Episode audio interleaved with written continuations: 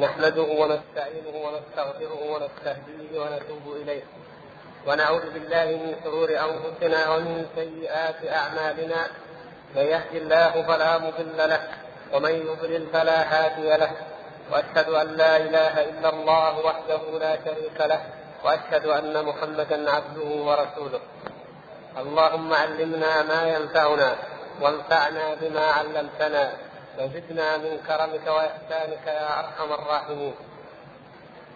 أما بعد أيها الإخوة الكرام فقد سبق أن شرحنا في الدرس الماضي قول المؤلف الماكن لا تبلغه الأوهام ولا تدركه الأفهام لا تبلغه الأوهام ولا تدركه الأفهام.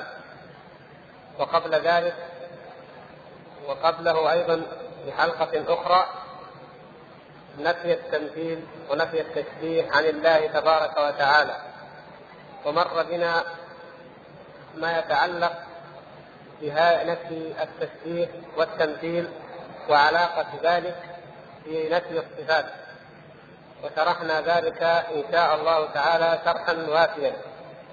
والآن ينتقل المؤلف رحمه الله تعالى لبيان اسمين عظيمين من أسماء الله تبارك وتعالى هما من أعظم ما يفرق ما يفرق بين الله سبحانه وتعالى وبين خلقه. هذان الاسمان اللذان لا يتصف بهما أحد إلا الله سبحانه وتعالى واللذان إليهما ترجع جميع نعوت الجلال والكمال لله سبحانه وتعالى وهما الحي القيوم.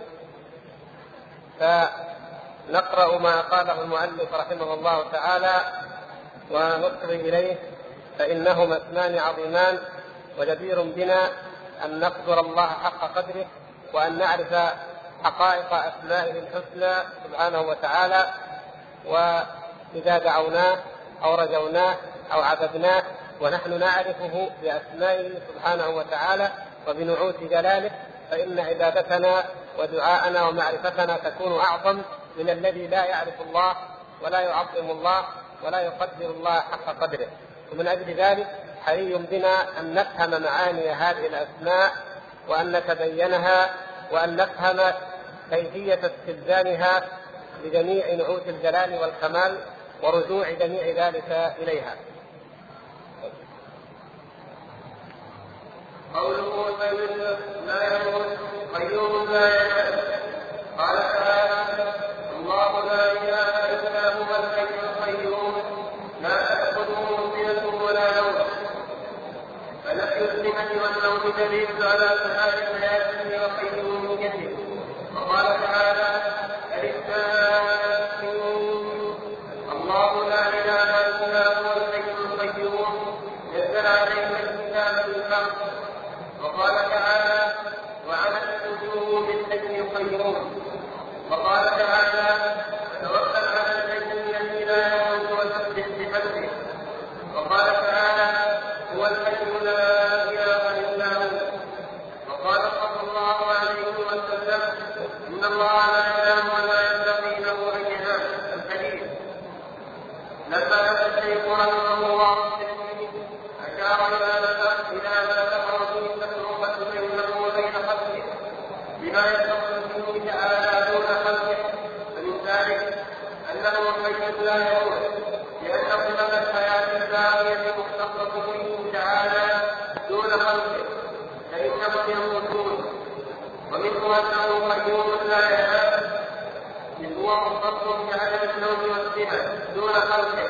فإنهم ينامون وفي ذلك إلى أن الجسد ليس المراد به الصفات بل هو سبحانه الموصوف بالصفات الكمال بكمال ذاته الحي بالحياة الباقية كما يشبه الحي يشبه الحي بالحياة الثابتة ولهذا كانت الحياة الدنيا متاعا ولهوا ولعبا وإن الدار الآخرة لمن الحيوان.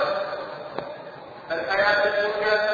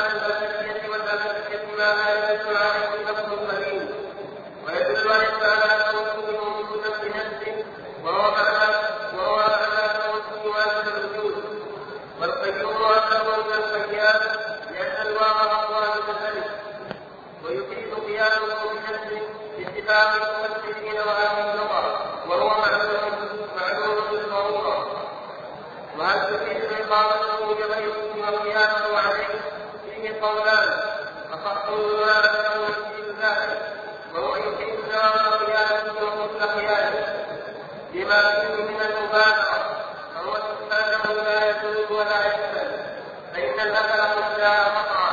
الآكل فإن الآكل قد جاء قطعا. أي لا يحب ولا ينقص ولا يحسن ولا يحسن بل هو الدائر الثابت لم يزل ولا يزال موصوفا بصفات الكمال واقترانه بالحج يستلزم سائر صفات الكمال ويدل على جوابها وبقائها واتفاق النفس والعمل عنها اجمل وابدا ولهذا كان قوله الله لا اله الا هو الحي القيوم اعظم إيه في القران كما ثبت ذلك في الصحيح عن النبي صلى الله عليه وسلم فعلى هذين الاسمين مدار الاسماء الحسنى فيها واليهما راجع معانيها فان الحياة مستلزمه بجميع صفات الكمال فلا يتقدم عنها صفه منها الا ببعض الحياة فاذا كانت حياته تعالى اكمل حياه واكملها كان اثبات ما اثبات بكمال يقام له كمال الحياة واما القيوم فهو متفضل كمالا له وكمال قدرته فانه القائم بنفسه فلا يحتاج إلى غيره في وجه من الوجوه المقيم لغيره فلا قيام لغيره الا باقامته فاضطرب هذا من فاضطرب هذا من اسماء الصفات الكبائر تم الخطاب يقول الشارح رحمه الله في شرح قول المؤلف حي لا يموت قيوم لا ينام يقول ابتدأ ذلك بذكر الآيات الثلاث التي ورد فيها هذان الاسمان الحي القيوم وهي آية الكرسي من سورة البقرة الله لا إله إلا هو الحي القيوم وأول سورة آل عمران ألف لام الله لا إله إلا هو الحي القيوم. وفي سورة طه قوله تعالى وعنت الوجوه للحي القيوم.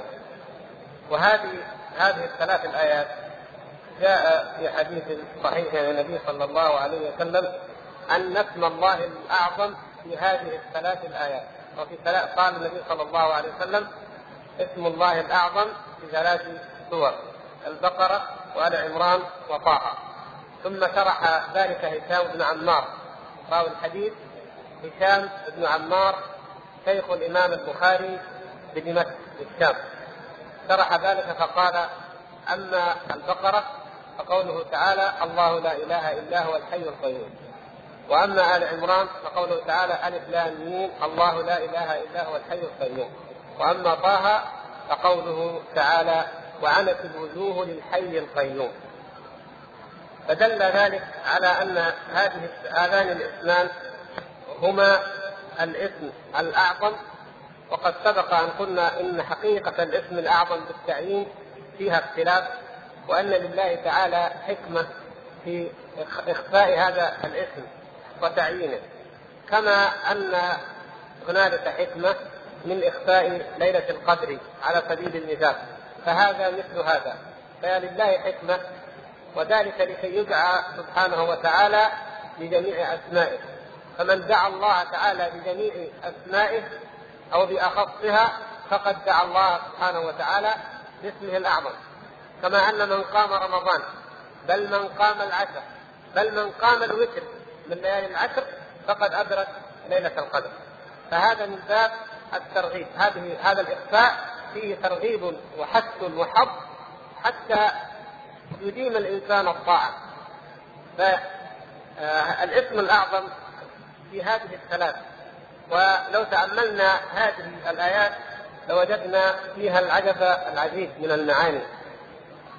انظروا مثلا إلى آية الكرسي التي تتكون من عشر جمل كلها في تعظيم الله سبحانه وتعالى وفي توحيده بأنواع التوحيد ولا سيما معرفته. فإن المعنى الاعم الذي تدل عليه آية الكرسي هو معرفة الله سبحانه وتعالى وما له من حق عن العباد. ومعرفة عظمته تبارك وتعالى. فابتدأها الله تعالى بقوله الله. هذا هو المبتدأ. الله لا إله إلا هو الحي القيوم. الله هذا المبتدأ لفظ الجلالة هذا أعرف المعارف. والنحويون يقول اختلف النحويون ما هو أعرف المعارف؟ قال بعضهم العلم وقال بعضهم اسم الإشارة. وقال بعضهم الضمير وقال بعضهم المعرف بألف. كل منهم نظر من زاوية إلى أن المع... إلى أن هذا العلم هذه المعرفة هي أعرف من غيرها ولكن سيبويه إمام النحاة قال لما تعرف لهذا الموضوع قال سيبويه أعرف المعارف الله لفظ الجلالة سبحانه وتعالى. ولهذا قيل إن سيبويه رؤيا في المنام. فقيل ما حالك عند الله؟ فقال قد غفر لي لأني جعلت أعرف المعارف الله. والمهم هو أن هذا الاسم اسم الجلاله الله هذا هو أعرف المعارف حقيقة وواقعا بحيث أنك مع أي إنسان مع أي مخلوق مع أي بشر تخاطبه بهذا الاسم إما في اللغة العربية وهو الله وإما في أي لغة ينطق بها ويعرفها فإنه هو أعرف المعارف عنده. إذا قلت له الله فإنه يعرف تمام المعرفة ولا يختلف عليه بخلاف لو قلت مثلا الملك أو فلان أو الأمير أو كذا ربما يلتبس عليه اثنان أو ثلاثة لكن إذا قلت الله بهذه الكلمة أو ما يقابلها من أي لغة فإنه يعرف المعرفة المطلقة التي لا يشتبه فيها مع غيره. فبدأ هذه الله بدأ هذه الآية العظيمة مبدوءة باسم الجلالة الأعظم الله لا إله إلا هو. وهذا هو أخص وأعظم الأوصاف لله سبحانه وتعالى أنه لا إله إلا هو. وهذه هي الكلمة كلمة لا إله إلا الله هي أعظم كلمة وأعظم ذكر وأعظم دعاء التي بعث بها رسل الله سبحانه وتعالى ونزلت بها الكتب من عند الله سبحانه وتعالى وقام لأجلها الجهاد بين الأنبياء وأممهم وبين المؤمنين والكافرين كلمة لا إله إلا الله الله لا إله إلا هو ثم قال تعالى الحي القيوم فذكر هذين الاسمين اللذين ترجع إليهما جميع نعوت الجلال والكمال كما سيأتي بيانه إن شاء الله تعالى. إلى آخر الآية. المهم أن هذه هي الحي القيوم هذان الاسمان اقترنا في هذه الثلاث الآيات من هذه الثلاث السور. وجاء اسم الله أو بالأحرى جاء الحي القيوم معا جاء هذان الاسمان أيضا في أحاديث صحيحة عن النبي صلى الله عليه وسلم منها قوله صلى الله عليه وسلم إذا حزبه أمر كان النبي صلى الله عليه وسلم إذا حزبه أمر يعني إذا أهمه أمر و آه، يعني شد انتباهه أو استرعاه أو أشغله أمر كان يقول يا حي يا قيوم برحمتك أستغيث. يجمع هذين الاسمين معا. يا حي يا قيوم برحمتك أستغيث. وهذا من الأدعية الجوامع التي بإمكان كل إنسان منا أن يحفظها وأن يرددها أيضا. فيقول إذا أهمه أمر يا حي يا قيوم برحمتك فاستغيث وفي حديث آخر انه صلى الله عليه وسلم علم بعض أصحابه أن يقول يا حي يا قيوم برحمتك أستغيث أصلح لي شأني كله ولا تكلني إلى نفسي طرفة عين. انظروا إلى عظمة هذه أمثال هذه الأدعية. عندما يقول الإنسان يا حي يا قيوم برحمتك أستغيث أصلح لي شأني كله ولا تكلني إلى نفسي طرفة عين. هذا تمام التوكل والتفويض والانقياد إلى الله سبحانه وتعالى. ولهذا تكون الإجابة تكون هذا الدعاء قمينا بالإجابة بإذن الله تبارك وتعالى. وجاء في الآيات اسم الله الحي أيضا مقرونا لماذا؟ بتوحيد الألوهية والعبادة. كما في قوله تعالى في سورة غافر هو الحي لا إله إلا هو فادعوه مخلصين له الدين الحمد لله رب العالمين. هو الحي لا إله إلا هو فادعوه مخلصين له الدين. ولو تأمل الإنسان في هذه الآية مع الآيات السابقة لعرف أن اسم الله الحي كونه سبحانه وتعالى هو الحي هذا تحقق كمال الحياة لا يكون إلا بالله وحده سبحانه وتعالى. ولهذا لا يجوز أن تصرف العبادة إلى أحد غير الله سبحانه وتعالى. ايا كان هذا المعبود من دون الله فإنه لا يكون هو الحي. نعم قد يكون حي لكن ليس هو الحي. هو الحي لا إله إلا هو كما قال سبحانه وتعالى. وكل ما عبد من دون الله سبحانه وتعالى فهو ثان وهالك وآثم. والذين يعبدون الكواكب يعبدون الآثم لأن هذه الكواكب تغيب وتأكل وتزول ويعتريها الكسوف والخسوف ونحو ذلك تتفتت وتتطاير في الفضاء ثم إن مصيرها إلى الفناء. ليست لها الحياة المطلقة. فكيف تعبدون الكواكب من دون الله؟ الذين عبدوا اللات والعزى عبدوا تجارة صماء ليس فيها حياة. الذين عبدوا ودا وسواعا ويغوث ويعوق ونسرا عبدوا قوما صالحين ماتوا وهلكوا ولكنهم جاءوا يعبدون يعبدونهم عند ويعظمونهم عند قبورهم. وهكذا كل ما عبد من دون الله من ملك أو ملك أو نبي أو ولي أو حجر أو شجر أو كوكب نجد أنه ما كان له أن يعبد من دون الله لو أن العابدين له كانت لهم عقول واستخدموا هذه العقول واستعملوها وقالوا كيف نعبد الذي ليس بالحي؟ إنما العبادة بالحي الذي تتحقق فيه يتحقق فيه كمال الحياة ولا يتحقق هذا في أحد إلا الله سبحانه وتعالى. أما المخلوق الثاني فكيف يعبد؟ كيف يعبد الثاني ثانيا مثله؟ كيف يعبد الميت ميتا مثله وهالكا مثله ولو بعد حين؟ هذا لا يمكن أبدا.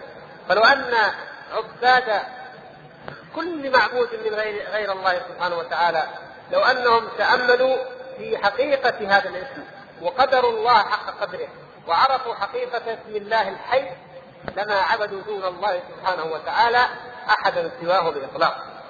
وهذا الاسم من أعظم لذلك كان من أعظم الأسماء كما سيأتي إن شاء الله زيادة إيضاح له. وكان من كمال حياة الله سبحانه وتعالى أنه كما قال في آه، سورة الكرسي في آية الكرسي قال لا تأخذه سنة ولا نوم. من كمال حياته سبحانه وتعالى أنه لا تأخذه سنة ولا نوم. أما البشر فلأن حياته ناقصة لأن لأن له آه، آه، جسما يسعد ويلغب ويمسه النصر فلأنه ليس مخلدا ولم يعطه الله سبحانه وتعالى الحياة الكاملة الحقيقية فإنه يحتاج إلى أن ينام. ينام ويصحو ويحيا ويموت. إذا هذا لا يمكن أن يكون معبودا ولا يمكن أن يكون إلها. أما الله سبحانه وتعالى فإنه لا تأخذه سنه ولا نوم ولا تعتريه غفلة ولا سهو سبحانه وتعالى. لا تأخذه سنه ولا نوم. وهذا الذي فسرها فسرها قول النبي صلى الله عليه وسلم إن الله لا ينام ولا ينبغي له أن ينام يرفع القسط ويخفضه يرفع إليه عمل الليل قبل عمل النهار وعمل النهار قبل عمل الليل. حجابه النور سبحانه وتعالى. حجابه النور. لو كشفه لاحرقت سبحات وجهه ما انتهى إليه بصره من خلقه. حجابه النور. لو كشفه لأحرقت سبحات وجهه ما انتهى إليه بصره من خلقه. سبحانه وتعالى. فهكذا من من يقرأ هذه الآيات وهذه الأحاديث ويستيقن حقيقة حقيقة الله سبحانه وتعالى ويحاول أن يتعرف معرفة حقيقية على صفات الله سبحانه وتعالى فإنه يعظم الله تبارك وتعالى في قلبه ويعظم عنده فيخشع له ويخبت له وينيب إليه وحده سبحانه لا شريك له. فمن كمال حياته تبارك وتعالى أنه لا تأخذه سنة ولا نوم ولا يعتريه سهو ولا غفلة ولا آفة من الآفات التي هي علامات على نقص الحياة ودلالات على أن حياة على أن حياة صاحبها ليست الحياة الكاملة المطلقة. ويقول لما نفى الشيخ رحمه الله التشبيه أشار إلى ما تقع به التفرقة أو الفرقة بينه وبين خلقه بما يتصف به تعالى دون خلقه فمن ذلك أنه حي لا يموت.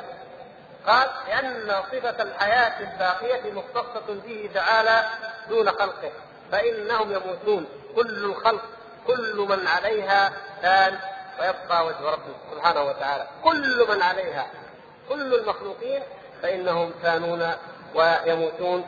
ولا بد أن يموتوا كما قال تعالى كل نفس ذائقة الموت. وبذلك إشارة إلى أن نفي التشبيه ليس المراد منه نفي الصفات. يقول ومنه أنه قيوم لا ينام. قيوم لا ينام. إذ هو مختص بعدم النوم والسنة دون خلقه فإنهم ينامون. وفي ذلك إشارة في قوله لا ينام إشارة إلى نفي إلى أن نفي التشبيه ليس المراد منه نفي الصفات بل هو سبحانه موصوف بصفات الكمال لكمال ذاته. يقول إن المؤلف لما قال حي لا يموت قيوم لا ينام بعد أن ذكر أنه لا يشبه الأنام حتى يبين ما مثل ما بينا في الحلقة الماضية الدرس الماضي أن المقصود من نفي التشبيه ليس نفي الصفات. فهو قال لا يشبهه الأنام ثم قال حي وقال قيوم. فهذا يدل على أن المنفي هو التشبيه والتمثيل لا حقيقة الأسماء لا الأسماء والصفات. لأن مثل ما قلنا بعض الشراح من الماتريدية فهموا أن المؤلف لما قال لا شبيه له ولا يشبه الأنام لا مثيل له ولا يشبه الأنام فهموا أن المؤلف ينفي الصفات ينفي الصفات التي ينفونها هم. فالشارح رحمه الله يقول إن المؤلف الإمام الطحاوي لا ينفي الصفات بدليل أنه بعد أن نفى التشبيه أتى بصفات الإثبات فقال حي لا يموت قيوم لا ينام. ثم يذكر المؤلف الفرق بين حياة الله سبحانه وتعالى وبين حياة غيره. فيقول إن الحياة الله سبحانه وتعالى حي بحياة باقية كاملة. وفرق بين الحياة الباقية الكاملة وبين أي حياة يمنحها الله سبحانه وتعالى ويعطيها الله تعالى لمن يشاء. ولهذا قارن بين حياة الدنيا الحياة الدنيا وبين حياة الآخرة. فالحياة الدنيا سميت في القرآن لهوا ولعبا وغرورا. لكن الحياة الآخرة قال الله سبحانه وتعالى فيها وإن الدار الآخرة لهي الحيوان. أي الحياة الحقيقية إنما هي الدار الآخرة. أما الدنيا فإنها لهو ولعب ومتاع الغرور. فهي كما قال المؤلف الدنيا كالمنام والآخرة كاليقظة. الناس نيام كما قال في الأثر عن علي رضي الله تعالى عنه الناس نيام فإذا ماتوا استيقظوا. فكأن الحياة الآخرة هي الحياة الحقيقية التي تكون فيها معاني الحياة كاملة. طيب قد يقال أليست الدار الآخرة هي الحياة الحقيقية والملائكة والولدان والحور العين الذين في هذه في الجنة إذا هم يعيشون الحياة الكاملة فما الفرق إذا بين هذه الحياة وبين حياة الله سبحانه وتعالى؟ فنقول الفرق عظيم بين ما يتصف به المخلوق وما يتصف به الخالق سبحانه وتعالى. فإن حياة الله سبحانه وتعالى هي من لوازم ذاته وهي من ذاته سبحانه وتعالى هو الحي بذاته سبحانه وتعالى. لكن ما في الجنة أو الملائكة أحياء لإحياء الله لهم. فالله هو الذي أحياهم. والله هو الذي وهبهم الحياة. وإن كانت هذه الحياة هي فعلا أكمل من حياة من حياة الدنيا. وهي حياة حقيقية بالنسبة إلى كون الحياة الدنيا حياة عارضة وإلى كون حياة عارضة زائدة عابرة. فالله سبحانه وتعالى الحي بذاته. وأما غيره سبحانه وتعالى فإنما هو حي بإحياء الله له. ليس من لوازم ذات غير الله أن يكون حيا ولكن الله هو الذي يمنحها الحياة وهو يهلكه سبحانه وتعالى. لو شاء لاهلكهم جميعا تبارك وتعالى. فما يليق بالخالق سبحانه وتعالى له شأن وما يليق بالمخلوق له شأن آخر. يقول واعلم أن هذين الاسمين يعني الحي القيوم مذكوران في القرآن معا في ثلاث سور كما تقدم. وهما من أعظم أسماء الله الحسنى حتى قيل إنهما الاسم الأعظم قلنا أنه ليس فقط قيل بل ورد في ذلك حديث أن الحديث صحيح هو أن أن اسم الله الأعظم في هذه الثلاث الآيات لكن ربما يقصد المؤلف من قوله قيل آه الإشارة إلى الخلاف فإن العلماء لم يتفقوا على حقيقة الاسم الأعظم. يقول فإنهما يتضمنان إثبات صفات الكمال أكمل تضمن وأصدق. ثم يبدأ يشرح دلالة اسم الله القيوم على ذلك فيقول إن القيوم القيوم يدل على معنى الأزلية والأبدية يعني على معنى ما لا أول له ولا بداية له في الأزل وعلى معنى ما لا نهاية له في الأبد يدل عليها اسم القيوم أعظم دلالة من اسم القديم كما سبق. فإن اسم القديم وإن دل بالاصطلاح لا في أصل اللغة على ما لا أول له فإنه لا يدل على ما لا آخر له.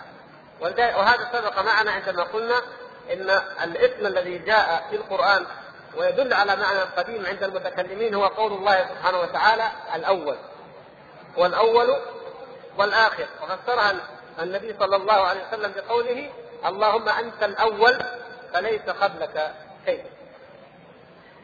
فيقول أن القديم يدل أولا عليه على معنى الأزلية والأبدية لما لا يدل عليه آه، أي أي اسم منها القديم هذا القيوم. ويدل على كونه موجودا بنفسه. اسم القيوم يدل على أنه قائم بنفسه موجود بذاته سبحانه وتعالى. وهو معنى كونه واجب الوجود أي في اصطلاح الفلاسفة. والقيوم أبلغ من القيام لأن الواو أقوى من الألف. القيوم بما أنه ورد في القرآن فلا شك أنه أبلغ من القيام وإن كان معناهما واحدا. هل ورد القيام في شيء من الكتاب أو السنة؟ نقول نعم ورد القيام في حديث صحيح حديث دعاء النبي صلى الله عليه وسلم المشهور وهو أن النبي صلى الله عليه وسلم كان إذا قام إلى الصلاة في جوف الليل قال اللهم لك الحمد أنت نور السماوات والأرض ومن فيهن ولك الحمد أنت قيام السماوات والأرض ومن فيهن ولك الحمد أنت رب السماوات والأرض ومن فيهن. إلى أن يقول آخر الحديث وفيه وأنت الحق ووعدك حق وقولك حق والنبيون حق ومحمد ولقاؤك حق ومحمد حق والجنة حق والنار حق. فهو حديث طويل عظيم في دعاء الليل كان النبي صلى الله عليه وسلم إذا قام يصلي من الليل يدعو بهذا الدعاء. ومنه قوله أنت قيام السماوات والأرض. اللهم لك الحمد أنت قيام السماوات والأرض. فهذا مثلما ورد القيوم في القرآن ورد القيام في الحديث والمعنى واحد لكن الأبلغ هو القيوم. القيوم أبلغ من القيام. وهو أيضا يفيد قيامه بنفسه باتفاق المفسرين يقول إن اسم الله القيوم يفيد قيام الله سبحانه وتعالى بنفسه باتفاق المفسرين وأهل اللغة وذلك معلوم بالضرورة. لكن هل كونه قيوما يفيد قيام غيره به يفيد أن غيره لا يقوم إلا به يقول في المسألة هذه قولان وأصحهما أنه يفيد ذلك. أنه يفيد أن غيره سبحانه وتعالى لا يقوم إلا به. فهو مثل قريب من قوله من اسمه تعالى إيش؟ الصمد. قل هو الله أحد الله الصمد. الصمد الذي تصمد إليه الخلائق في حوائجها. الذي لا يستغني عنه أي مخلوق وهو غني عن جميع المخلوقات في أحد تعريفه ولا تعارض بينها وكذلك القيوم المستغني الغني سبحانه وتعالى الغنى المطلق عن كل من عداه ومع ذلك فإن ما عداه لا يقوم إلا به سبحانه وتعالى. فهو يفيد دوام قيامه وكل قيامه كما قال الشارع رحمه الله لما فيه من المبالغة. فهو سبحانه لا يزول ولا يأثل لا يزول ولا يأثل وأخذ الشارح ذلك من نظر إبراهيم عليه السلام لما تأمل لما أراه الله سبحانه وتعالى ملكوت السماوات والأرض وناظر قومه وجادلهم فرأى كوكبا قال هذا ربي فلما أفل قال لا أحب الآفلين ثم رأى القمر ثم رأى الشمس كما تعلمون الآيات في سورة الأنعام. فالآفلين لا يمكن للآفل أن يكون ربا معبودا من دون الله. القيوم ينفي الأفول. القيوم ينفي الأفول وينفي الزوال عن الله سبحانه وتعالى. فهو قيوم أي قائم بذاته سبحانه وتعالى وهو لا قوام لغيره إلا به فهو الذي قام بإقامته له السماوات والأرض. فالله سبحانه وتعالى هو ربها وهو الصمد الذي تصمد إليه الخلائق في حوائجها والذي لولاه لما كانت هذه المخلوقات جميعها. فهو الدائم الباقي الذي لم يزل سبحانه وتعالى لا يفنى ولا يعدم ولا يزال موصوفا بصفات الكمال. يقول واقترانه بالحي يستلزم سائر صفات الكمال. اذا الحي يدل على كمال الحياة. والقيوم يدل على كمال الغنى. ومن هذين الاسمين معا نفهم أن كل جميع أو كل صفات الكمال ونعوت الجلال ترجع إليهما ترجع إليهما وبين ذلك بقوله آه ويدل على دوامها وبقائها وانتفاء النقص والعدم عنها ازلا وابدا يقول ولهذا كان قوله الله لا إله إلا هو الحي القيوم أعظم آية في القرآن كما ثبت ذلك في الحديث الصحيح عن النبي صلى الله عليه وسلم حديث أبي بن كعب لما سأله النبي صلى الله عليه وسلم يا أبا المنذر أي آية أعظم في كتاب الله سبحانه وتعالى؟ فقال له آية الكرسي فقال ليهلك العلم أبا المنذر. فهذا دليل على علم أبي رضي الله تعالى عنه أنه عرف ما هي أعظم آية في كتاب الله سبحانه وتعالى. يقول فعلى هذين الاسمين مدار الأسماء الحسنى كلها وإليها ترجع معانيها. ثم شرح ذلك فقال فإن الحياة مستلزمة لجميع صفات الكمال. فلا يتخلف عنها صفة من الصفات إلا لضعف الحياة. وضرب مثلا مثلا بالقدرة. ومثلا لو قلنا القدرة من كان ضعيفا فإن هذا يكون أو ضعيف القدرة هذا دليل على إيه؟ على أن حياته غير كاملة. كذلك من كان ضعيف الإرادة فإن هذا يدل على أن حياته غير كاملة. وهكذا كل صفة. لكن الذي يتحقق فيه صفة الحي كمال الحياة فهذا يستلزم أن يكون لديه كمال القدرة وكمال الإرادة وكمال الحكمة. فترجع هذه الصفات جميعا إليه سبحانه وتعالى ويكفي غيره. يكفي غير الله ايا كان هذا الغير أنه ثان وهالك وميت والله سبحانه وتعالى هو الحي. اذا فصفات الكمال كلها ترجع إلى هذه الصفة وهي أنه سبحانه وتعالى هو الحي ثم يوصف بعد ذلك بما فينا من صفات. والقيوم متضمن لكمال الغنى والقدرة فإن القائم بنفسه القيوم القائم بنفسه المستغني عن غيره لا يحتاج إلى غيره بوجه من الوجوه. لكن غير الله سبحانه وتعالى لا يمكن أن يكون قيوما ولا يمكن أن يكون قياما. لماذا؟ لأن غير الله محتاج مفتقر بذاته إلى الله سبحانه وتعالى. مفتقر في وجوده وفي خلقه إلى الله سبحانه وتعالى. لأنه لولا الله لما وجد؟ هو الذي خلقه. هو رب العالمين والعالمون كل ما سوى الله سبحانه وتعالى. فالله هو رب العالمين هو الذي خلق العالمين جميعا. فهو مفتقر إلى الله في إيجاده وخلقه. مفتقر إلى الله سبحانه وتعالى في كل أمر من أموره.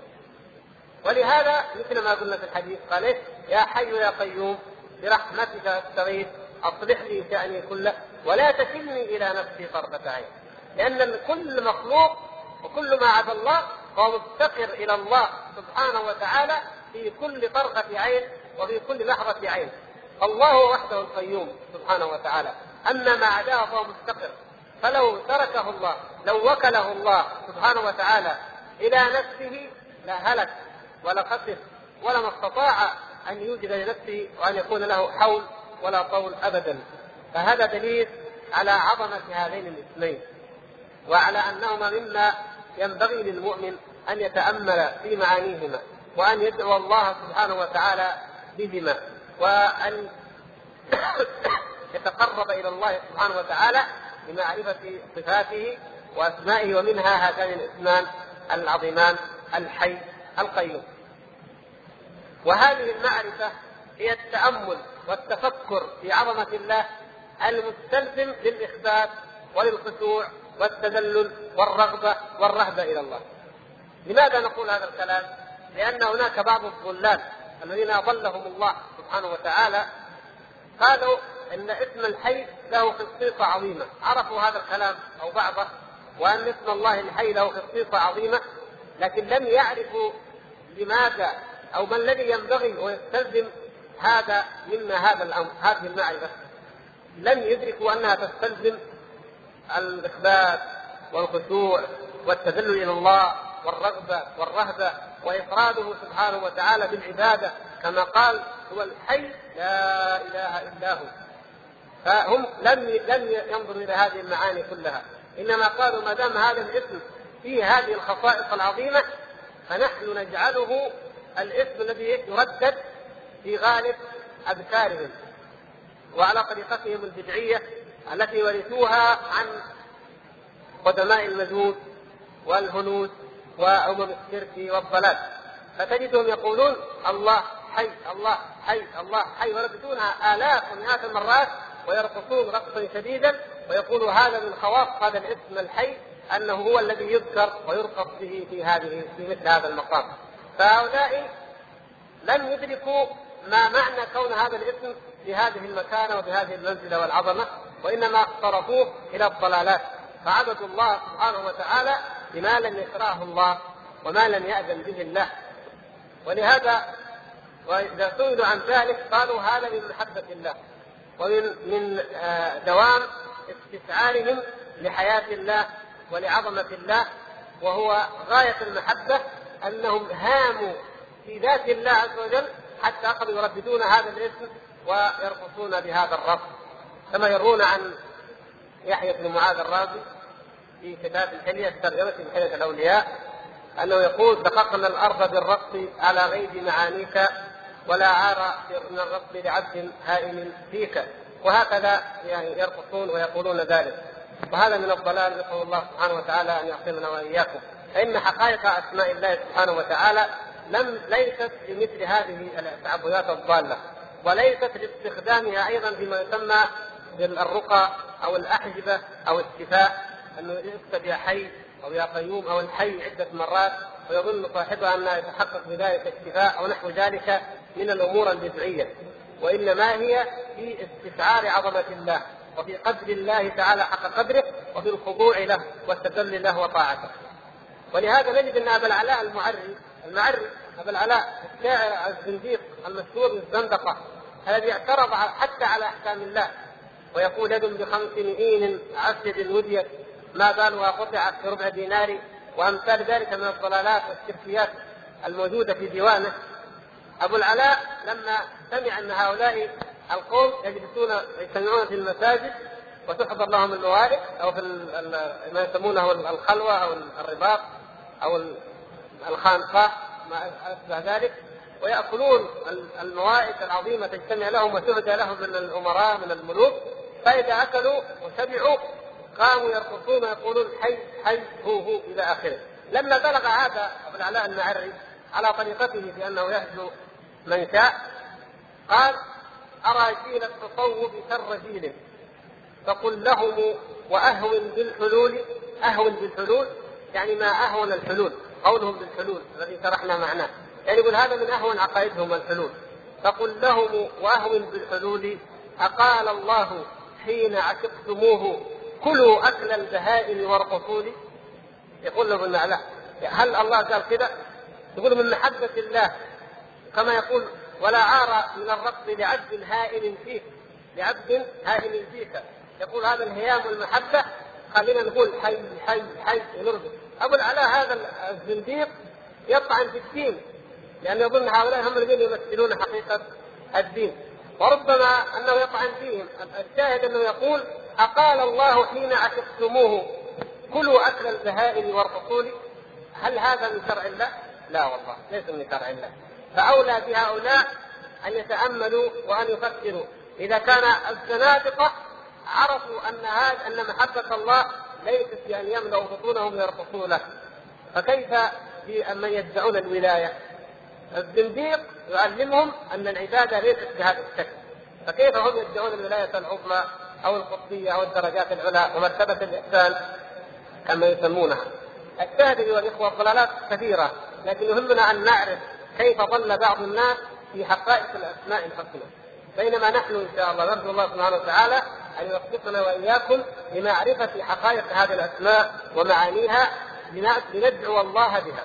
ونتوسل إلى الله سبحانه وتعالى بها ولنقدر الله حق قدره ونعظم الله حق تعظيمه ويقتضي ذلك منا الخشوع والإخبات والتذلل إلى الله سبحانه وتعالى. النبي صلى الله عليه وسلم لما كان يقوم في جوف الليل في في هدأة وهدأة العيون ويتعبد يعبد الله سبحانه وتعالى ويدعو بهذا الدعاء اللهم لك الحمد انت قيام السماوات والأرض. إلى آخر الدعاء الذي سبق اراده هذه حقيقة العبادة والتضرع إلى الله سبحانه وتعالى. معرفة مثل هذه الأسماء لندعو الله بها. ونعبده ونتضرع إليه ونتذلل إليه بهذه الأسماء الحسنى. ولله الأسماء الحسنى فادعوه بها. لكن أما الضلالات والبدع من رقص بها لم يأمر الله ولم يأذن الله أن نرقص بها. ومن كتابتها كما قلنا على شكل الاحجبه أو ما أشبه ذلك كل ذلك من التعبدات أو من البدع التي لم يشرعها الله وليست من تعظيم أسماء الله. فلا يخدعنا من يقول هذا من خواص الأسماء الحسنى. فإذا علقتها تحفظك من كذا وتفعل بك كذا أو آية الكرسي أو الحي القيوم ونحو ذلك. لأن خصائصها أعظم من هذا بكثير. الإنسان إذا أراد أن يتحصن فإنه يقرأ آية الكرسي يقرأ نفس الآية قبل أن ينام. كما قلنا في الدرس الماضي لما ذكرنا حديث الشيطان الذي جاء يحسن من مال الصدقة وأبو هريرة رضي الله تعالى عنه يحرص فأخبره في الليلة الثالثة بهذا الدعاء بهذا بهذا الذكر وهو يقرأ آية الكرسي وقال له النبي صلى الله عليه وسلم صدقك وهو كذوب. مر معنا الحديث بتفصيله فنقول من أراد التحصن فليتحصن بما ورد كما ورد. فيقرأها كما جاء في السنة. لا أن يعملها بحجاج ولا أن يكون يعمل ما هو أغلظ من ذلك وأشد وهو أن يرقص ويفضل بها ويقول أن هذا من تعظيم الله أو من محبة الله. وننتقل إلى الفقرة الحادية عشرة.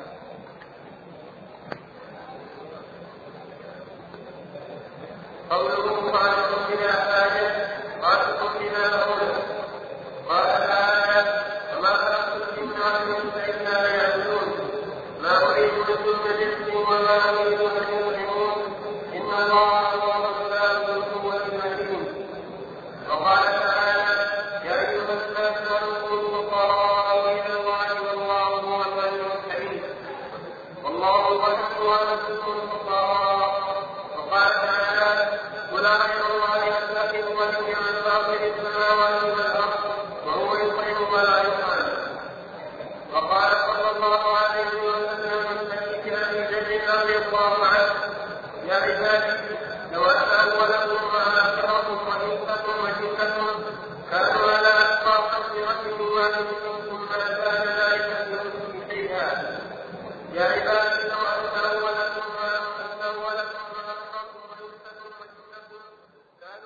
على طريق الحق هنا منتصف الشريف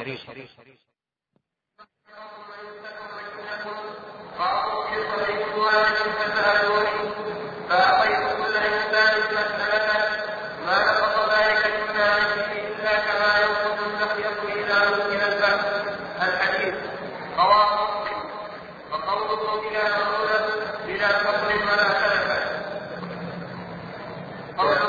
ثقل ولا كلفة لا يكفي.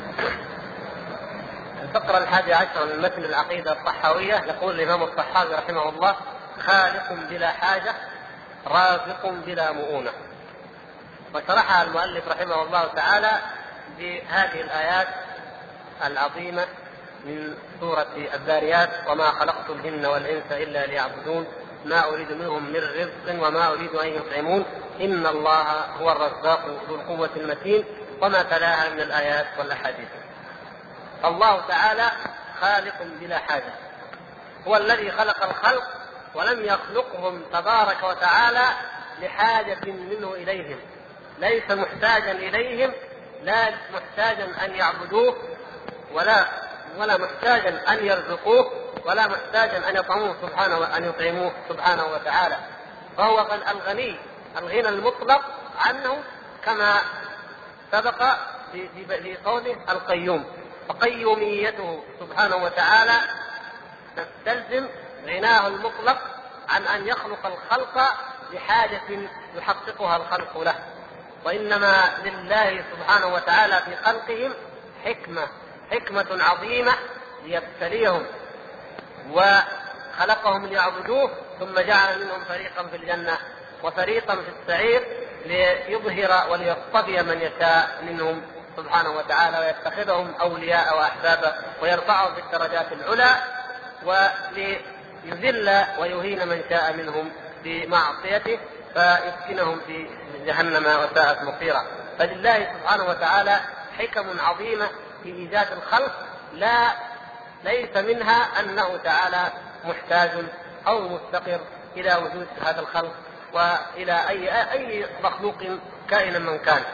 وكما بين ذلك في الحديث العظيم الذي رواه أبو ذر رضي الله تعالى عنه وقال الإمام أحمد هذا أشرف حديث حدثه أهل الشام. حديث أبي ذر هذا الطويل الذي أوله يا عبادي إني حرمت الظلم على نفسي وجعلته بينكم محرما فلا تظالموا. إلى أن يقول فيه يا عبادي لو أن أولكم وآخركم وإنسكم وجنكم كانوا على اتقى قلب رجل واحد منكم ما زاد ذلك في ملكي شيئا. سبحان الله. هو الغني سبحانه وتعالى.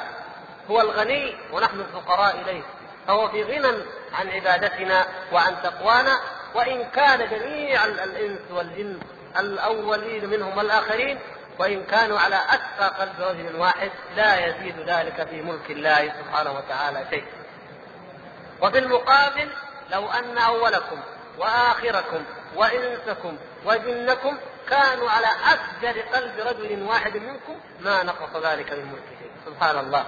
فهو في غنى عن طاعتنا وعبادتنا ولا يطيره سبحانه وتعالى في شيء معصيتنا أو كفر من كفر منا. أعاذنا الله وإياكم من الكفر.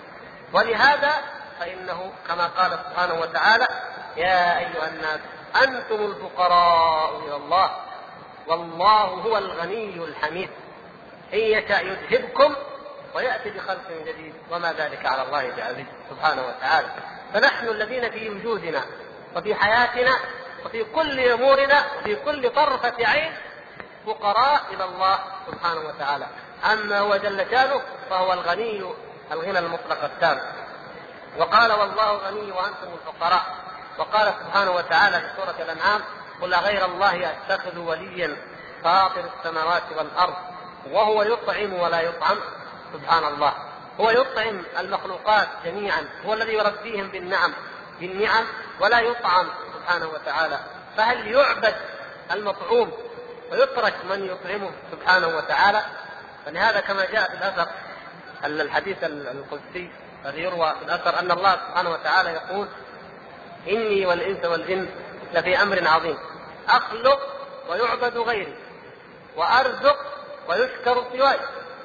خيري إليهم نازل وشرهم إلي صاعد. أتحبب إليهم بالنعم ويتبغضون إلي بالمعاصي. هذا هو حال العالمين مع رب العالمين سبحانه وتعالى. يخلق ويعبد سواه. سبحان الله. كيف تعبدون ما لا يخلق من دون الله؟ كيف تعبدون المخلوق مثلكم وتتركون عبادة الخالق سبحانه وتعالى؟ ويرزق ويشكر سواه. هذا أيضا من جهل الإنسان. إن الإنسان لظلوم كفار. إنه كان ظلوما جهولا جاهل ظالم كافر. هكذا طبع الإنسان. قتل الإنسان ما أكفره من من جهل الجنس البشري ومن ظلمه ومن كفره أن الله هو الذي يرزقه ومع ذلك فإنه يشكر ما سواه. ينظر للأسباب التي أعطته الرزق وينسى الذي خلق الأسباب والذي هيأ الأسباب والذي هو من وراء ذلك كله ولدبر سبحانه وتعالى هذه الأرزاق حتى أنه ما من دابة في الأرض إلا على الله رزقها أيا كانت هذه الدابة من الضآلة ومن الصغر أو من الضخامة والكبر فالرازق لها هو الله سبحانه وتعالى. وهو وحده الجدير بالعبادة ولا أحد سواه. فمن من اقتران الخالق مع الرازق. أيضا نفهم كمال الغنى لله سبحانه وتعالى وضرورة وكمال افتقار المخلوقين إليه. فإنهم مخلوقون والله هو الذي خلقهم. أم خلقوا من غير شيء؟ أم هم الخالقون؟ وهم مطعومون؟ والله الذي يطعمهم. والله تعالى هو الذي يرزقهم فلذلك بعد أن قال رحمه الله بعد أن قال حي بعد أن قال حي لا يموت قيوم لا ينام قال بعد ذلك فقد تليها خالق بلا حاجة رازق بلا مؤونة أي بلا كلفة وبلا مشقة. ومما يدل على هذه الفقرة الأخيرة قوله بلا مؤونة ما جاء في نفس حديث أبي ذر. هذا من قوله آه، سبحانه وتعالى في حديث القدسي قال يا عبادي لو أن أولكم وآخركم وإنسكم وجنكم قاموا في صعيد واحد فسألوني فأعطيت كل واحد منهم مسألته ما نقص ذلك من ملكي شيئا إلا كما ينقص المخيط. إذا يعني الإبرة إذا غمس في البحر. ما الذي ينقص؟ لا ينقص منه شيء. فهذا دليل على كمال غنى الله سبحانه وتعالى. ما عندكم ينفد وما عند الله باق. وإن من شيء إلا عندنا خزائنه. سبحانه وتعالى. فهو الغني غنى مطلق في جميع الأحوال وفي جميع الحالات عن جميع المخلوقين وعن سائر الكائنات سبحانه وتعالى. قوله مفيد بلا مخافة باعث إلى مشقة. الموت صفة موجودية خلافا للفلاسفة ومن وافقهم قال تعالى الذي خلق الموت والحياة ليبلوكم أيكم أحسن عملا ولعله لا يوصف لكونه مخلوقا وفي الحديث أنه يؤتى بالموت يوم القيامة على صورة كبش حملة فيذبح بين الجنة والنار وهو وهو لو كان الله تعالى يشرك عيسى كما روى في العالم الصالح انه ياتي صاحبه في صوره الشاة الحسن والعبد الخبير على افضل صوره وورد في القران انه ياتي على صوره الشاة الشاة على صوره الشاة الشاة اللون الحديث اي قراءة القارئ ورد في الاعمال انها توضع في الانسان ولا يدخل هي التي هي التي تقبل المسلمون الاعراض ورد في سوره البقره وآل عمران انهما يوم القيامه في القران يضلان صاحبهما كانهما ملكان أو غيران أو في الظاهر غير الصواب وفي الصحيح ان اعمال اللسان تظهر في السماء فسياتي كلام عن البعث والنزول ان شاء الله تعالى قوله رحمه الله مميت بلا مخافة باعث بلا مشقة.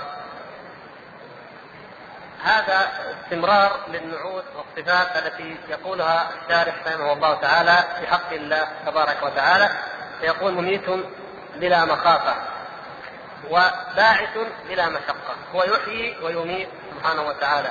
فيميت بلا مخافة من أحد أن يهلكه أو يميته الكل عنده سواء سبحانه وتعالى. يهلك من يشاء ويميت من يشاء بلا مخافة ولا يبالي متى أهلكه وإنما جاء في حق العبد الصالح المؤمن المتقرب إلى الله سبحانه وتعالى أن الله سبحانه وتعالى آه، عند موته يقول تعالى في الحديث القدسي وما ترددت في شيء كترددي أو ترددي في قبض نفس عبدي المؤمن هو يكره الموت وأنا أكره مساءته. أما غير ذلك فالله سبحانه وتعالى لا يخاف ولا يبالي بأن يهلك أيا كان من المخلوقين وهو كذلك باعث بلا مشقة. يبعثهم سبحانه وتعالى بلا مشقة. فالكل هين عليه؟ وإنما قال وهو أهون عليه. والكل هين عليه سبحانه وتعالى؟ إعادة هذه المخلوقات مثل ما كانت وبعثها مثل ما بدأها أول مرة. يأتي المؤلف إلى قضية فلسفية فهي يقول يقول أن الموت صفة وجودية خلافا للفلاسفة ومن وافقهم. الفلاسفة يقولون الموت ليس شيئا وجوديا إنما هو شيء عدمي لا وجود له عدم هو عدم الحياة. الموت عندهم هو مجرد أنه عدم الحياة فقط فليس شيئا وجوديا. يقول الشارع رحمه الله الموت صفة وجودية خلافا لهؤلاء وخلافا لمن وافقهم من بعض متكلمي الإسلام. يقول لأن الله تعالى يقول الذي خلق الموت والحياة ليبلوكم أيكم أحسن عملا. فقال خلق الموت وخلق الحياة والحياة أمر وجودي مخلوق. إذا فالموت آه، شيء أو أمر وجودي مخلوق لأن العدم على قولكم إن إن الموت عدم محض العدم لا يوصف بكونه مخلوقا. إنما يوصف بكونه مخلوق الشيء الوجودي. فإذا الموت أمر وجودي. يقول في الحديث أنه يؤتى بالموت يوم القيامة على صورة كبش أملح فيذبح بين الجنة والنار. يذبح الموت بهذا الشكل حتى يستيقن كل من هؤلاء وهؤلاء بالخلود. فيعلم أهل الجنة أنهم في نعيم ولا فناء ولا موت ولا خروج ويعلم أهل النار أنهم في شقاء وفي عذاب أبدي إلا من ورد في حقه الخروج من العصاة في شفاعة النبيين والصالحين أو بتحنن الله سبحانه وتعالى عليهم من بعد ذلك كما جاء ذلك في الأحاديث الصحيحة في إخراج العصاة وأصحاب الكبائر من النار. لكن المهم أن الخلود أبدي. حتى الذي يخرج الجهنميون الذين يخرجون من النار ويدخلون الجنة حتى هؤلاء خالدون. لكنهم أمضوا فترة أو فترة من الوقت في النار عافنا الله وإياكم منها ثم ينتقلون إلى الجنة برحمة الله سبحانه وتعالى فهم مخلدون مخلدون وقد ذبح الموت. وذلك لكي ييأس هؤلاء وهؤلاء. إذا الموت أمر وجودي ولهذا يذبح يأتي في صورة كبش أملح ثم يذبح. فهذا رد على من يقول إنه مجرد عدم المحض فيأتي في الحديث أنه يؤتى بالموت كهيئة كبش أملح فينادى مناد فينادي مناد يا أهل الجنة فيشترئبون وينظرون. فيقول هل تعرفون هذا؟ هل تعرفون هذا؟ يرون هذا الكبش فيقال لهم هل تعرفون هذا؟ فيقولون نعم هذا الموت. فكلهم قد رأى فيذبح. ثم يقول يا أهل الجنة خلود فلا موت ويا أهل النار خلود فلا موت. ثم قرأ وينذرهم يوم الحسرة قضي الأمر وهم في غفلة وهم لا يؤمنون. هذه رواية الإمام البخاري رحمه الله للحديث وله روايات أخرى. طيب يأتي الإشكال. الموت عرض. فكيف يوصف كيف يجسم؟ معنى العرض أنه قلنا الجوهر والعرض عندهم الجوهر ما قام بذاته والعرض ما قام بغيره يعني الإنسان جوهر. هذا الجدار مثلا جوهر هكذا. فنقول مثلا هذا العمود جوهر والعرض هو إيش؟ هو اللون الذي فيه. لأن اللون لا يقوم بذاته إنما يقوم فيه وهكذا. الحياة مثلا الموت عندهم أعراض. لأنها لا وجود لها مستقل إنما هي تقوم بالأحياء أو تقوم بالأموات.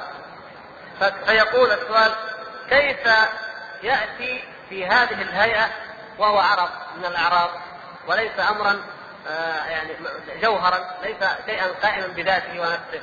يأتي المؤلف رحمه الله بعدة أمثلة من هذه الأحاديث الصحيحة. من ذلك يقول إن الله سبحانه وتعالى يقلبه يقلب هذه الأعراض فتصير أعيانا. الأعراض تصبح ذواتا وأعيانا. من ذلك أن العمل الصالح يأتي صاحبه بصورة الشاب الحسن والعمل القبيح يأتي في صورة الشاب القبيح وذلك ضمن الحديث الطويل الذي رواه الإمام أحمد في المسند في صفة موت المؤمن وفي صفة موت الكافر أو المنافق. منذ أن تغرغر وتأتيه ملائكة الرحمة يعني منذ الانقطاع عن الدنيا والإقبال على الآخرة إلى أن توضع روحه في عليين أو توضع في سجين والعياذ بالله. فمن صفات المؤمن أنه إذا وضع في قبره يأتيه شاب حسن فيقول من أنت؟ فوجهك الوجه يبشر بالخير أو وجهك الوجه الحسن ويستبشر بوجوده فيقول أنا عملك الصالح. وأما المنافق والكافر والعياذ بالله فإنه يأتيه في أقبح صورة فيقول من أنت قبحك الله وقاتلك الله وجهك الوجه ينذر بالسوء فيقول أنا عملك القبيح فصور الله سبحانه وتعالى الأعمال التي كان يعملها هؤلاء الناس في صور محسوسة فهذا يؤنسه عمله الصالح وهذا يوحشه عمله القبيح مع أن الأعمال هي أعراض. ومن ذلك أيضا يقول آه، ما ورد في القرآن في أن أنه يأتي على صورة الشاب الشاحب اللون. يقول هذا الحديث في التمام في المسند يقول تعلموا سورة البقرة فإن أخذها بركة وتركها حسرة ولا يستطيعها البطلة والبطلة هم السحرة. السحرة لا يستطيعون ولا يطيقون سورة البقرة أبدا.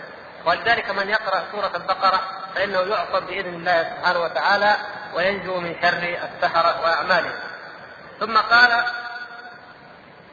تعلموا سورة البقرة وآل عمران فإنهما الزهراوان يضلان صاحبهما يوم القيامة كأنهما غمامتان أو غيابتان أو فرقان من طير صواب وإن القرآن يلقى صاحبه يوم القيامة حتى ينشق عنه قبره كالرجل الشاحب فيقول له هل تعرفني؟ فيقول ما أعرفك ما أعرف. فيقول أنا صاحبك القرآن الذي أظمأتك في الهواجر وأسهرت ليلك وإن كل تاج وراء تجارته وإنك اليوم من وراء كل تجارة. إلى آخر الحديث. الشاهد في هذا هو قوله إن القرآن يأتي في صورة الشاب الشاهد. وفي في الحديث الآخر إن البقرة وآل عمران يضلان صاحبهما كأنهما غمامتان أو غيامتان أو فرقان من طير صواب وهذا أيضا في المسند مثل مثل ما جاء في هذا الحديث إلا أن هذا الحديث اللفظ الأخير في صحيح مسلم. ولفظه يقول النبي صلى الله عليه وسلم عن أبي إمامة اقرأ القرآن فإنه يجيء يوم القيامة شفيعا. اقرأوا الزهراوين البقرة وآل عمران. فإنهما تأتيان يوم القيامة كأنهما غمامتان أو كأنهما غيايتان أو كأنهما فرقان من طير صواب تحاجان عن أصحابهما. اقرأوا سورة البقرة فإن أخذها بركة وتركها حسرة ولا يستطيعها البطلة. هذا الحديث الأخير هو كما هو الحديث آه، في صحيح مسلم. قرأنا اللفظ لنستدل على ماذا؟ على أن القرآن أو على أن هاتين السورتان بالنسبة لكل إنسان. يعني البقرة وآل عمران تأتي تحاجان عن صاحبهما عن الذي قرأهما. وقرآن كل إنسان يأتيه في صورة الشاب الشاهد بعد أن ينشق عنه قبره قرآنه هو قرآن كل إنسان. إذا هذا من أعماله. هذا من أعمال الإنسان. قراءته من أعماله. ضمن الأعمال التي توضع في الميزان وضمن الأعمال التي تصعد إلى الله سبحانه وتعالى مع أنها أعراض. لكي نعرف أنه لا استدلال للجهمية القائلين بأن القرآن مخلوق بأمثال هذه الآيات. لماذا؟ لأن قراءتي أنا قراءتي أنا مخلوقة وقراءتك مخلوقة. أما القرآن الذي هو كلام الله فهو ليس بمخلوق. الذي يأتي كل إنسان منا هو قراءته لا القرآن الذي هو كلام الله سبحانه وتعالى. إنما قراءة كل إنسان تأتيه. قراءته للقرآن تأتيه مثل ما أن صلاته وزكاته وحجه وصيامه تأتيه في قبره في صورة شاب حسن. فكذلك قراءته للقرآن تأتيه يوم القيامة فكأنهما غيايتان أو غمامتان. فهذا مما أبطل به الإمام أحمد رحمه الله تعالى استدلال الجهمية الذين قالوا إن القرآن مخلوق. فهذا من ضمن الأعمال التي تصعد إلى السماء كما جاء في الحديث الصحيح. فإليه يصعد الكلم الطيب والعمل الصالح يرفعه. فالكلم الطيب هو الذكر الذي يذكره العبد يذكره الإنسان ربه سبحانه وتعالى ومع ذلك فإنه يصعد إلى الله سبحانه وتعالى. وهذه الأعمال توزن يوم القيامة للموازين جميع الأعمال. كما ثبت ذلك ورد في أحاديث كثيرة صحيحة منها حديث المسلم لما قال النبي صلى الله عليه وسلم آه، من المفلس؟ أتدرون من المفلس؟ أو من المفلس فيكم؟ قالوا يا رسول الله المفلس فينا من لا درهم له ولا دينار هذا العرف المادي العرف البشري المادي المفلس اللي ما عنده لا درهم ولا دينار فقال النبي صلى الله عليه وسلم ولكن المفلس من يأتي يوم القيامة بحسنات كالجبال أو قال بصلاة وصيام وجهاد وحج وحج ثم يأتي وقد ظلم هذا وسرق هذا وأخذ مال هذا. حين تنصب الموازين فحينئذ فيؤخذ من حسناتهم فيعطى يعطون. يعطى هؤلاء الذين ظلمهم وضربهم من حسناته فإذا نفذت أخذ من سيئاتهم فطرحت عليه فيلقى في النار. هذا هو المسلم فالشاهد أن هذه الأعمال تأتي كالجبال وتأتي وتوزن كما في حديث أيضا آه، فضل لا إله إلا الله حديث الرجل الذي يقول الله تعالى له يوم القيامة بعد أن توزن جميع أعماله وإذا بحسناته آه، آه، طائشة وإذا بسيئاته عظيمة وثقيلة فتجعل تأتي سيئاته في تسعة وتسعين سجلا فيقول له الرب تبارك وتعالى هل بقي لك من شيء؟ هل من عملك لدينا من شيء؟ فيقول لا يا رب ماذا بقي؟ فيقول الله سبحانه وتعالى ولكن لا لا لا, لا, لا يبدل القول لدي وما أنا بظلام للعبيد بقي لك هذه البطاقة فيرى بطاقة مكتوب فيها لا إله إلا الله فيقول يا ربي وما تصنع هذه البطاقة بتسعة وتسعين سجلا فتوضع البطاقة فترجح على هذه السجلات جميعا. التوحيد يرجح بجميع السيئات جميعا. فهذا كانت عنده حقيقة التوحيد ولكنه كان يرتكب ويصنع من الآثام. ما الله سبحانه وتعالى به عليم وقد أحصاه عليه وعده ثم أراه إياه ثم تجاوز عنه آه، بفضل تحقيقه للتوحيد. الأحاديث كثيرة وتأتي إن شاء الله عندما نتحدث عن الميزان وفي آخر من ضمن الحديث عن البعث يأتي الحديث عن الميزان وهناك نبين مثل الرد على مثل هذه الشبهة وهي قول الفلاسفة والمعتزلة ومن وافقهم بأن الأعمال أعراض والأعراض لا توزن وأنكروا نتيجة لذلك أنكروا الميزان. لذلك من عقيدة أهل السنة والجماعة أننا نؤمن بالاقتراض ونؤمن بالميزان. أما هم فينكرون الميزان لأن الأعمال في نظرهم هي أعراض وكيف توزن توزن مع أن الله سبحانه وتعالى قال فلا نقيم لهم يوم القيامة وزنا فالوزن قد جاء في الكتاب وليس فقط في